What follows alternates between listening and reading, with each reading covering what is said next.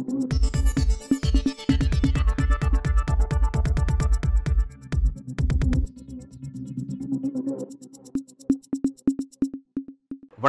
இது news focus Tamil.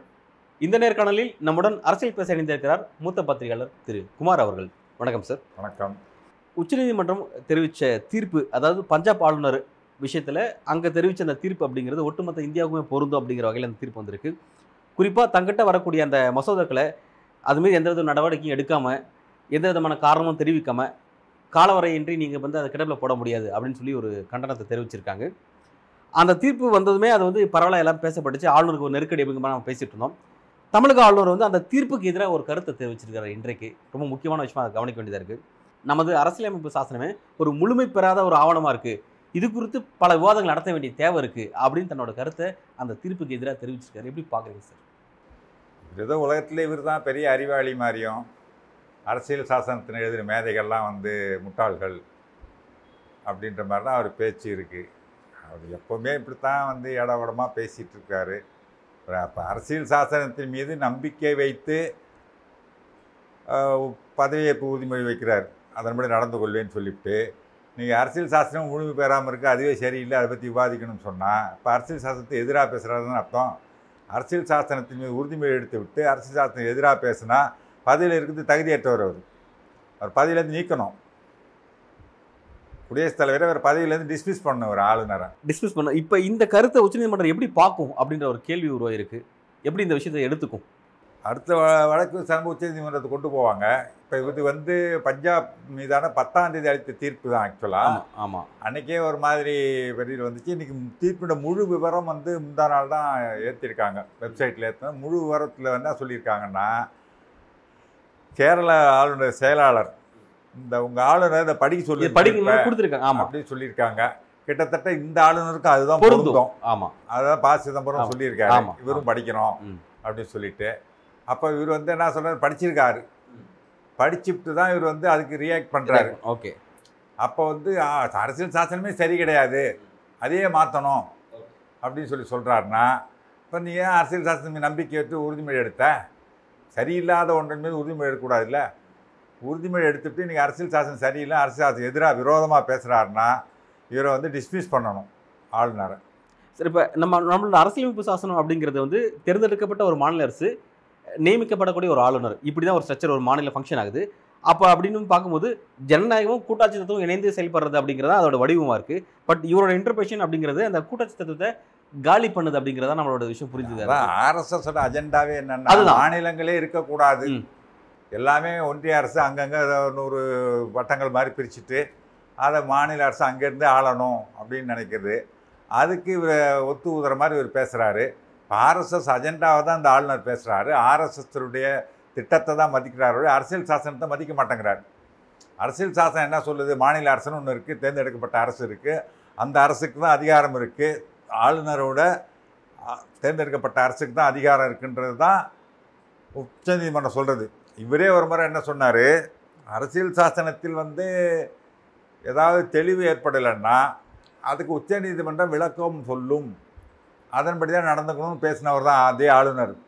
எப்போ இந்த ஐஏஎஸ் ஆஃபீஸ் எல்லாம் கூட்டு எண்ணி துணிகன்னு பேசும்பொழுது அதுக்கு விளக்கம் கொடுக்கறது ஆளுநர் ச உச்சநீதிமன்றம். சில இடங்கள் கிரே ஏரியாவாக இருக்கும். தெளிவு இல்லாமல் இருந்துச்சுன்னா அந்த ஏரியாவுக்கு அது என்ன சொல்லுது அரசியல் சாசனம் உண்மை என்ன சொல்லுதுன்றதை விளக்கம் சொல்ல வேண்டியது உச்சநீதிமன்றம். அதன்படி இருக்கணும். அது உச்சநீதிமன்றம் தான் சொல்லியிருக்கு. ஆளுநருக்கு வந்து அது உச்ச அரசியல் சாசனத்தை ஆளுநர் ஒரு மசோதா வந்தால் இவ்வளோ நாளைக்குள்ளே முடிவெடுக்கணும் அப்படின்னு சொல்லலை. அரசியல் சாசனத்தை ஏன் சொல்லலைன்னா இந்த ஆர்எஸ்எஸ் ரவி மாதிரி ஆட்கள் ஆளுநராக வருவாங்க இவ்வளோ மோசமான ஆட்கள்னு எதிர்பார்க்கல. அந்த பதவிக்கு வரவங்க நாகரிகமாக நடந்துப்பாங்க அரசியல் சாசனத்தை உட்பட்டு நடந்துப்பாங்க அப்படின்ற ஒரு நம்பிக்கை இருந்ததுனால அந்த பதவியை அசிங்கப்படுத்த வேண்டாம்.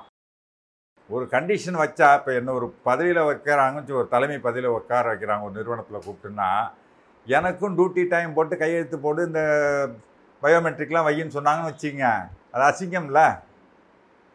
நானே தலைமை பொது நான் தான் மற்றவங்கள கவனிக்கணும். சரியான நேரத்துக்கு வராங்களான்னு. ஆனால் எனக்கே எல்லா டைம்லாம் வச்சு பயோமெட்ரிக்லாம் வை த- ரேக வையின்னு சொல்லிட்டு இருந்தாங்கன்னா அதை நான் அசிங்கப்படுத்துகிற மாதிரி ஆகும். அதனால் நான் வேலை பார்த்த இடத்துல சீஃபாக இருந்தப்பெல்லாம் அந்த வேலை கிடையாது சில நிறுவனங்களில். அது மாதிரி தான் வச்சுருந்தாங்க. அது எனக்கு கொடுக்குற மரியாதை. அந்த பர நாற்காலிக்கு கொடுக்கக்கூடிய மரியாதை அது. சீஃப்ன்று வரும்போது அந்த அவர். சரியா இருப்பாரு சரியா இருப்பாரு நம்பிக்கை. நம்பிக்கையில. இப்போ நானே தினம் லேட்டாக போயிட்டு ஆஃபீஸ் போகிறது போகாமல் இருக்குது இந்த மாதிரி இருந்தேன்னு வச்சுங்க. எனக்கு அந்த கண்டிஷனை போட்டுருவாங்க. அந்த கண்டிஷன் போட்டுருவாங்க. இப்போ ஆளுநர் ஒரு பதவி வந்து ஒரு மரியாதைக்குரிய பதவின்னு அந்த இத்தனை மணி நாளைக்குள்ளே நீ வந்து முடிவு எடுக்கணும்லாம் அந்த மாதிரியான கண்டிஷன்ஸில் வந்து அரசியல் சாசனத்தில் கொண்டு வராமல் மரியாதை கொடுத்து வச்சாங்க. எனக்கு அந்த மரியாதையெல்லாம் நான் வேண்டாம் நான் இப்படி தான் நடந்துப்பேன் அப்படின்னு ஆளுநர் நடந்துக்கிட்ட போய் தான் இப்போ வந்து நம்ம என்ன பண்ணுற முதல்வர் ஸ்டாலின் வந்து வழக்கு போட்டிருக்காரு. குறிப்பிட்ட கால நிர்ணயம் நிற்கணும் பண்ணணும் அப்படின்னு சொல்லி உச்சநீதிமன்றத்தை கேட்டிருக்காரு. இதே மாதிரி பண்ணிகிட்டு இருந்தாருன்னா அதை உச்சநீதிமன்றம் செய்யும். இவர் எதை பற்றியுமே கவலைப்படுறது இல்லைங்க. அதாவது இவர் உண்மையிலே கொஞ்சம் சுயமரியாதை உள்ளவராக இருந்தால் பேரறிவாளன் வழக்கில் உச்சநீதிமன்ற தீர்ப்பளித்து போய் வேலையை விட்டுட்டு போயிருக்கணும் இவர். ஏன்னா என்ன சொன்னாங்க? ஒரு வாரத்தில் முடிவு முடிவெடுக்கக்கூடிய அதிகாரம் அமைச்சரவை இருக்குது அமைச்சரவை தீர்மானத்தின் மீது ஆளுநர் முடிவெடுக்கணும். ஆளுநர் முடிவெடுக்கலைன்னா ஒரு வாரத்தில் நாங்கள் முடிவெடுப்போம். அப்படின்னு சொன்னாங்க. அப்போ என்ன சொல்ல ஓ அதிகாரத்தை நான் எடுத்துப்பேன். நீ கையெழுத்து பிறகு அந்த அதிகாரத்தை நான் எடுத்துக்கிட்டுமான்னு கேட்குறாங்க இவர் அப்பவும் வாயை மூட்டு பேசாமல் இருக்கார். உச்சநீதிமன்றம் அதிகாரத்தை எடுத்துகிட்டு அதுக்குரிய அரசியல் சாசனத்தை அதுக்கு ஒரு அதிகாரம் இருக்குது ஒன் ஃபார்ட்டி டூ அதை எடுத்து விடுதலை பண்ணி உத்தரவு போட்டாங்க. அப்போ உன்னுடைய அதிகாரத்தை உச்சநீதிமன்றம் எப்போ எடுத்துக்கிச்சோ நீ ஒரு காலாவதியான பதவி தானே? ஓகே. அந்த மாதிரி தான் அது பொருள்படுது. அதானே பொருட்படுது அதுக்கப்புறம் காலாவதி ஆனதுக்கு அப்புறம் அந்த பதவியில் ஒட்டிக்கிட்டு இருக்கிறாரு சொன்னால் சுயமரியாதை உள்ளவங்க ஒட்டிக்கிட்டு இருப்பாங்களா? ஓட்டிகிட்டு இருக்கிறாரு. இப்போ என்ன சொல்கிறாரு அரசியல் சாஸ்திரமே சரியில்லை. இன்னொரு விஷயத்தை குறிப்பிடுறாரு. அரசியல் சாஸ்திரம் உருவாக்கப்பட்டது இது அழுத்தத்தின் காரணமாக தான் உருவாக்கப்பட்டது மாதிரி எனக்கு தெரியுது. அப்போ அது குறித்து தெளிவான விவாதங்களை முன்னெடுக்க வேண்டியது இருக்குது எங்கெங்கெல்லாம் செய்யலைன்னா ஒரு பல்கலைக்கழகங்களில் சட்ட பல்கலைக்கழகங்களில் இது குறித்து தெளிவான விவாதத்தை முன்னெடுக்கணும் அப்படின்னு அவர் நான் என்ன சொல்கிறேன் இந்த உச்சநீதிமன்றம் என்ன பண்ணுவார் சம்மன் அனுப்பி கூண்டில் ஏற்றி எதெல்லாம் சரியில்லை சொல்லுன்னு கேட்கணும். ஒரு அறிவாளி மாதிரி பேசுகிறாருல அழுத்தத்தில் எப்படிங்க ஒரு அரசியல் சாசனத்தை அழுத்தத்தின் காரணமாக உருவாக்கக்கூடிய கா அவசியம் என்ன ஏற்படும்? அப்போ அழுத்தத்தின் காரணமான யார் அழுத்தம் கொடுத்தா எது எதுக்கெல்லாம் அழுத்தம் கொடுத்தாங்க எல்லாத்தையும் விளக்கம் சொல்லுன்னு இவரை கூண்டில் ஏற்றணும் உச்சநீதிமன்றம் இந்த ஆளுநரை ஆளுநர் ஏற்றி வாய்ப்புகளே இல்லையே. சட்டத்தில் அந்த மாதிரி இடமே- உச்சநீதிமன்றம் நினைச்சா என்ன பண்ணலாமே. நீங்க ஆளுநர் என்ன சொல்லிட்டு இருந்தாங்க? உச்சநீதி கோர்ட்டில் போட முடியாது. அந்த இம்யூனிட்டி இருக்கு. கோர்ட்டுக்கு போக முடியாதுன்னு. கோர்ட்டு உத்தரவு போட்டுருச்சு இல்லப்ப எல்லாத்துக்கும் ஒரு அளவு தாங்க. ஒரு மரியாதை கொடுத்து வச்சிருக்காங்க. ஃப்ரேம் ஃபிக்ஸ் பண்ணல. இந்த டைம் டியூரேஷன் ஃபிக்ஸ் பண்ணல அவங்க. அதுக்காக நீ எடுத்துக்க கூடாது வச்சுட்டு எடுத்துக்க கூடாது. எடுத்துக்க கூடாது நீ பாட வச்சுக்கிட்டு உட்காந்துருக்க முடியாது. வித்தெழுடு பண்ணுறதுக்கு உனக்கு அதிகாரம் கிடையாது. வித்தெழுடு பண்ணுறதுக்கு அதிகாரம் கிடையாது. நீங்கள் ஆட்சி செய்யலாம் நினைக்காதீங்கன்னு சொல்லியிருக்கு. தேர்ந்தெடுக்கப்பட்ட அரசு இருக்கும்போது நீங்கள் மாநிலத்தை ஆளலாம் என்று நினைக்காதீர்கள். அப்பா தேர்ந்தெடுக்கப்பட்ட அரசு அந்த அமைச்சரவைக்கு கட்டுப்பட்டு தான் ஆலோசனை கட்டுப்பட்டு தான் ஆளுநர் செயல்படணும்னு இருக்கு வேணால் திருப்பி அனுப்பலாம். திருப்பி அனுப்பி ரெண்டாவது முறையும் சட்டமன்ற நிறுத்தி நிறைவேற்றி அனுப்புனா கையெழுத்து போகிறத வேறு வழியே கிடையாது. அதுக்கப்புறம் அவங்க ஒன்றும் பண்ண முடியாது. இப்போ பத்து மசோதா பல்கலைக்கழக மசோதா இருக்க அதில் பெரும்பாலான மசோதாக்கு என்னென்னா வேந்தர் பொறுப்பு முதல்வருக்கு தான் இனிமேல் ஆளுநருக்கு கிடையாதுன்றது தான். அதனால தான் வச்சுருந்தாரு. திருப்பி அனுப்புனார். திருப்பி அனுப்பின மசோதாவை இப்போ இவங்க திரும்பவும் நிறைவேற்றி அனுப்பிட்டாங்க. அதில் என்ன கையெழுத்து போட்டு தான் ஆகணும் வேறு வழியில். என்னன்னா வேந்தர் பொறுப்பை என்னிடமிருந்து பறித்து முதல்வருக்கு கொடுக்கக்கூடிய இந்த மசோதாவுக்கு நான் ஒப்புதல் தெரிவிக்கிறேன்னு ஒரு கைத்து போடணும். வேற வழியே கிடையாது. இது எவ்வளோ பெரிய அசிங்கம்? அவர் ஒரு நெருக்கடிக்கு அவர் தள்ளப்பட்டிருக்காரு அப்படிங்கிறத நம்ம பார்க்குறோம். இந்த முதல்வர் தான் வேந்தராக இருக்கணுன்ற நிலைமையை உருவாக்க அந்த மசோதா கொண்டு வரதுக்கான நிலைமை உருவாக்குனது இவர் தானே மரியாதையாக வேலையை செஞ்சிகிட்டு இருந்தா இது வந்திருக்காதில்ல அந்த மசோதா? ஏங்க இத்தனை பல்கலைக்கழகங்கள்லேயும் வந்து ஒரு வருஷத்துக்கு மேலாக போன ஆண்டு கொடுக்க வேண்டிய பட்டமே இன்னும் கொடுக்காம இருக்குது இவர் இவருடைய தாமதத்தால் இவர் தேவையில்லாமல் இவர் வேலையை சேர்த்து விட்டுட்டு அங்கேயும் இங்கேயும் போயிட்டு சனாதனா அது இதுன்னு பேசிகிட்டு இருக்காரு. வடலூருக்கு போகிறாரு வள்ளலாதான் சனாதனத்தை உச்சம்ன்றாரு. என்னென்னத்தையோ பேசிட்டு உளறிக்கிட்டு திரிகிறார் ஒழிய அவர் வேலை அரசியல் சா இவர் சொல்கிறார் அந்த ஏதோ ஒரு பெட்ரோல் பாட்டில் வீசிட்டான் பார்த்தீங்களா அந்த ரோட்டில் அதுக்கு வந்து என்ன அரசியல் சாசனத்தினுடைய கடமைகளை செய்ய விடாமல் தடுக்கிறாங்க அப்படின்னு. அர- செய்யறதே இல்லைன்றதான் பிரச்சனையே. அரசியல் சாசன கடமையை தவிர மற்ற எல்லாத்தையும் செஞ்சிட்டு இருக்காரு. இல்ல இது நாள் மு- இதுக்கு முன்னாடி வந்து ஒரு அரசியல் பேசினாரு. அரசியல் சாசனப்படி செய்ய விடாம தடுக்கிறாங்கன்னு சொன்னதெல்லாம் இந்த விமர்சனம் ஓகே இன்னைக்கு அரசியல் சாசனம் அமைப்பே சரியில்லைன்னு சொல்லி சரியில்லைன்னு சொல்றது இது வந்து அதுதான். இவர் பதவியில இருக்கிற லாய்க்கு இல்லாத ஆளு. பதவியில இருந்து இவர் டிஸ்மிஸ் பண்ணணும். அரசியல் சாஸ்திரத்தின் மீது இதே வேற ஒருத்தவங்க பண்ணியிருந்தாங்கன்னா எவ்வளோ கேள்வி வரும்? ஏங்க அது உதயநிதி அவருடைய கொள்கையை பேசுறாரு சனாதனத்தை ஒழிக்கணும்னு. அதுக்கு ஏன் நடவடிக்கை எடுக்கலன்னு கேட்குறாங்க அப்படி கேட்கும்போது இவர் அரசியல் சாசனம் சரியில்லை இந்த நீதிபதிகள் அத்தனை பேர் அரசியல் சாசனத்தின்படி தான் பதவியேற்றிருக்காங்க. ஜனாதிபதி குடியரசுத் தலைவர். முதல்வர் எத்தனை பேரும். அரசியல் சாசன பதவி பூரா அரசியல் சாசனம் பதவி ஏற்றிருக்காங்க இப்போ சரியில்லாதவன் மீது உறுதி எடுத்து பதவி ஏற்றாங்களா எல்லாரும்? இதுவரைக்கும் யாராவது சொல்லியிருக்காங்களா? ஒரு குடியரசுத் தலைவரோ உச்சநீதிமன்ற நீதிபதியோ இந்த மாதிரி அரசியல் சாசனத்தை மறு ஆய்வு செய்யணும். சரி கிடையாது. அழுத்தத்தின் பேரில் அந்த ச- அரசியல் சாசனத்தை எழுதியிருக்காங்க அப்படின்னு ஒரு சட்டம் தெரிந்து தெளிந்த ஒரு உச்சநீதிமன்ற நீதிபதி கூட இது வரைக்கும் சொன்னது இல்லையே? அதை இவர் இவருக்கு என்ன தெரியும்? இவருக்கு எதுவுமே தெரியாமல் இவர் தெரியாத விஷயத்தான் அதிகமாக பேசுகிறார் இல்லை அவர் அவர் தெரிவிச்ச இந்த கருத்தை நான் அப்படியே குறிப்பிட்டேன் பாருங்கள் இந்திய அரசியலமைப்பு சட்டம் முழுமை பெறாத ஆவணமாக உள்ளது. மிகுந்த அழுத்தங்களுக்கு இடையில் இந்திய அரசியலமைப்பு சட்டம் உருவாக்கப்பட்டுள்ளது. இந்திய அரசியலமைப்பு சட்டம் உருவாக்கப்பட்டதன் நோக்கம் நிறைவேறி உள்ளதா கேள்விக்குறி. என்பது குறித்த விவாதம் என்பது குறித்த விவாதிக்க வேண்டிய நேரம் உருவாயிருக்கு அப்படின்னு குறிப்பிடுறாரு. நீதிமன்றங்களில் மட்டுமல்லாமல் சட்ட பல்கலைக்கழகங்களிலும் இது குறித்து தெளிவான விவாதங்கள் நடத்தப்பட வேண்டிய தேவை இருக்குது அப்படிங்கிறாரு. இதை ரொம்ப முக்கியமாக கடைசியாக சொல்கிறாரு தற்போதைய காலத்தில் சாதாரண மக்களுக்கு நீதி கிடைப்பது விலை உயர்ந்ததாக மாறி இருக்கிறது அப்ப மக்களுக்கு நீதி கிடைக்க மாட்டேங்குது அப்படிங்கிற அந்த ஒரு விஷயத்தை குறிப்பிட்டு அதன் காரணமா அரசியலமைப்பு சட்டத்தை மாற்றி அமைக்க வேண்டியது இருக்கு அப்படின்னு அந்த பொருளை அதை மாற்றி அமைக்கணும்னு அந்த நெரட்டிவை செட் பண்றாரு. மக்களுக்கு சாதாரண மக்களுக்கு நீதி கிடைக்கிறது காஸ்ட்லியாக மாறிடுச்சுன்னு சொல்கிறதுல ஒரு உண்மை இருக்கு. நான் இல்லைன்னு சொல்லலை. ஏன்னா இப்போ உச்சநீதிமன்றத்துக்கு போகணும்னு வச்சுங்க டெல்லி போயிட்டு வரது பெரிய செலவு. ம் ம். சாதாரண ஒருத்தன் ஒரு போகிறான் ஹைகோர்ட் வரைக்கும் வரலாம் ஒரு வழக்கு. ஹைகோர்ட்டில் அவனுக்கு தீர்ப்பு அவனுக்கு சாதகமாக கிடைக்கல. அவன் உடனே என்ன பண்ணான்? நிறுவனத்துக்கு எதிராக உச்சநீதிமன்றம் போகிறான்னா நிறுவனத்துக்கோ மற்ற எதிர்க்கோ அவனுக்கு செலவு காசு இருக்கும்.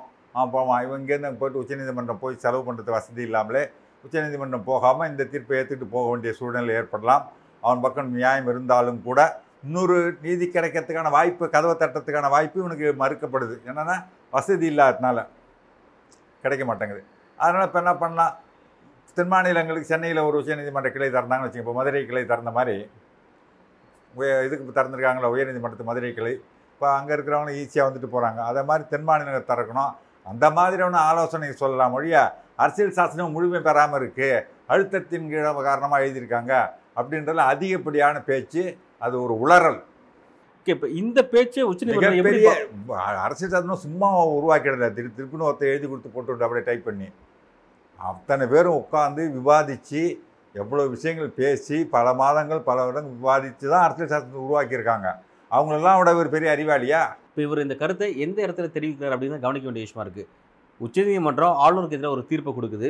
அந்த தீர்ப்பு வரக்கூடிய நேரத்தில் இவர் இப்படி ஒரு கருத்தை தெரிவிக்கிறாரு. தெரிவிச்சுட்டு அந்த கருத்தை எதுக்காக தெரிவிச்சுன்னா சாமானிய மக்களுக்கு இந்த அரசியலமைப்பு சட்டத்தின் அடிப்படையில் நீதி கிடைக்க மாட்டேங்குது. அதன் காரணமாக இந்த கருத்தை தெரிவிச்சுங்கிற மாதிரி அந்த அவருடைய தெரிவிச்ச கருத்தை பின்வாங்க அதை பேக் கம்டம் கோர்ட்டு போடணும் அவர் மேலே. கோர்ட் அவமதிப்பு வழக்கு போட்டு அவரை கோர்ட்டில் இழுத்து நிறுத்தி பதில் சொல்ல வைக்கணும். அதுக்கு வாய்ப்பு இருக்கா? ஆளுநர்கள் நீதிமன்ற கூண்டில் ஏற்றுறது விசாரிப்பதற்கான வாய்ப்புகள் இருக்கா? அந்த அதை உச்சநீதிமன்றம் இருக்கு. அந்த இம்யூனிட்டி இருக்குது அதுக்காக நீங்கள் என்ன வேணால் பேசிகிட்டே இருப்பீங்க கேட்டுக்கிட்டே உட்காந்துருக்க முடியுமா? இப்போ இவர் இந்த தைரியமாக இந்த கருத்தை தெரிவிக்கிறார். சொசைட்டியில் சமுதாயத்தில் வெளிப்படையாக இந்த கருத்தை தெரிவிக்கிறாரு. உச்சநீதிமன்றம் எப்படி அதாவது இவர் முழுக்க முழுக்க ஆர்எஸ்எஸ்னுடைய பிரதிநிதியாக ஆர்எஸ் பிரச்சாரகராக மாறி ஆர்எஸ்எஸ் தான் வந்து அரசியல் சாசனமே தேவையில்லை. மனுஸ்மிருதி தான் வேணும் அதை வச்சு தான் ஆட்சி நடத்தணும் அப்படின்னு சொல்லி சொல்லக்கூடிய ஒரு அமைப்பு அது. அந்த மாதிரி தான் அவர் போயிட்டுருக்காரு ஒழிய ஒரு அரசியல் சாசனத்தை மதிக்கிறது கிடையாது. அரசியல் சாசனம் மதிக்காத ஒரு ஆ- வந்து ஆளுநராக நீடிக்க விட்டுட்டு இருப்பது மத்திய அரசுடைய தவறு. இல்ல மத்திய அரசு தானே அவரை நியமிச்சிருக்கு. பாஜக அரசு ஒன்றிய அரசு தான் நியமிச்சிருக்கு ஒன்றிய அரசே சரியில்லாததுனால தான் இந்த மாதிரி சரியில்லாத ஆள் நியமிக்குது. உள்ளபடியே பார்த்தீங்கன்னா ஒன்றிய அரசுக்கு இந்த அரசியல் சாசனத்தின் மீது நம்பிக்கை கிடையாது. ஓகே அது நமக்கு புரியுது. பாஜகவுடைய சித்தாந்தமா அதுவா தான் பாஜக சித்தாந்தம் அதாக தான் இருக்குது அதனால தான் இந்த மாதிரி அரசியல் சாசனம் நம்பிக்கை இல்லாத ஆட்களை எல்லாம் கொண்டு வந்து ஆளுநராக போடுறாங்க. ஆமா அது புரிஞ்சுக்க முடியுது. அது வேற வழி இல்லாமல் பதவி வரணுமேங்கிறதுக்காக அந்த அரசியல் சாசனத்தின் மீது நாம் மாறாத பற்றும் நம்பிக்கையும் கொண்டு செயல்படுவேன் அப்படின்னு இவங்க உறுதிமொழி எடுக்கிறாங்க. அந்த உறுதிமொழி எடுத்துவிட்டு அதுக்கப்புறம் பதவி வந்த பிறகு எப்படி வேணால் நடந்துக்கலாம் நடந்துக்கிறாங்க. அது ரொம்ப ஒரு தவறான முன்னுதாரணம். இது இந்த இவ்வளோ இப்போ உயர் பதவியில் இருக்கிறவர் அரசியல் சாசனத்தின் பேரால் உறுதிமொழி எடுத்துவிட்டு அதுக்கு எதிராக செயல்படுறது மக்களை தவறான பாதைக்கு இட்டு செல்லும். பெரிய பதவியில் இருக்கிறவங்க தப்பு பண்ணும்போது மக்கள் என்ன பண்ணுவாங்க? அவரே பண்ணுற நம்ம பண்ணால் என்ன? அப்படின்னு நினைக்கும். ஆனால் இந்த நம்ம மாநிலத்துலேருந்து இந்த ஆளுநர் யாரும் மதிக்கிறது இல்லைன்னு வச்சுங்க இந்த ஆளுநர் ஒரு ஆளுநரை பார்க்குறது எப்படா போவார்? இங்கே ஏன்டா இருக்காரு? நம்ம காசில் சாப்பிட்டுட்டு இங்கே வந்து நமக்கு எதிராக பேசிகிட்டு இருக்காரு நமக்கு எதிராக செயல்பட்டு இருக்காரு தான் மக்கள் வெறுப்பில் இருக்கிறதுனால இவரை யாரும் ஃபாலோ பண்ண மாட்டாங்க. அது வேறு விஷயம். அதுக்காக வந்து இவர் என்ன வேணால் தவறாக வழி நடத்துகிற மாதிரி ஒரு முன்னுதாரணமாக இருக்கக்கூடாது இல்லை தவறாக பேசிட்டு தவறான மக்களுக்கு வந்து முன்மாதிரியாக இருக்கணும் ஒழிய அவர் நல்ல முன்மாதிரியாக இருக்கணும். தப்பு பண்ணிக்கிட்டு என்ன வேணால் பேசலாம் அரசியல் சாசனத்தை மதிக்காமல் பேசலான்ற மாதிரி அதுக்கு முன்னுதாரணமாக இருக்கக்கூடாது. ஆனால் அதுக்கு தான் இவர் முன்னுதாரணமாக இருக்கிறாரு. நல்ல வேலையை மக்கள் இவரை மதிக்காததுனால இவர் பின்பற்றலை. அதை நம்ம புரிஞ்சுக்க முடியுது.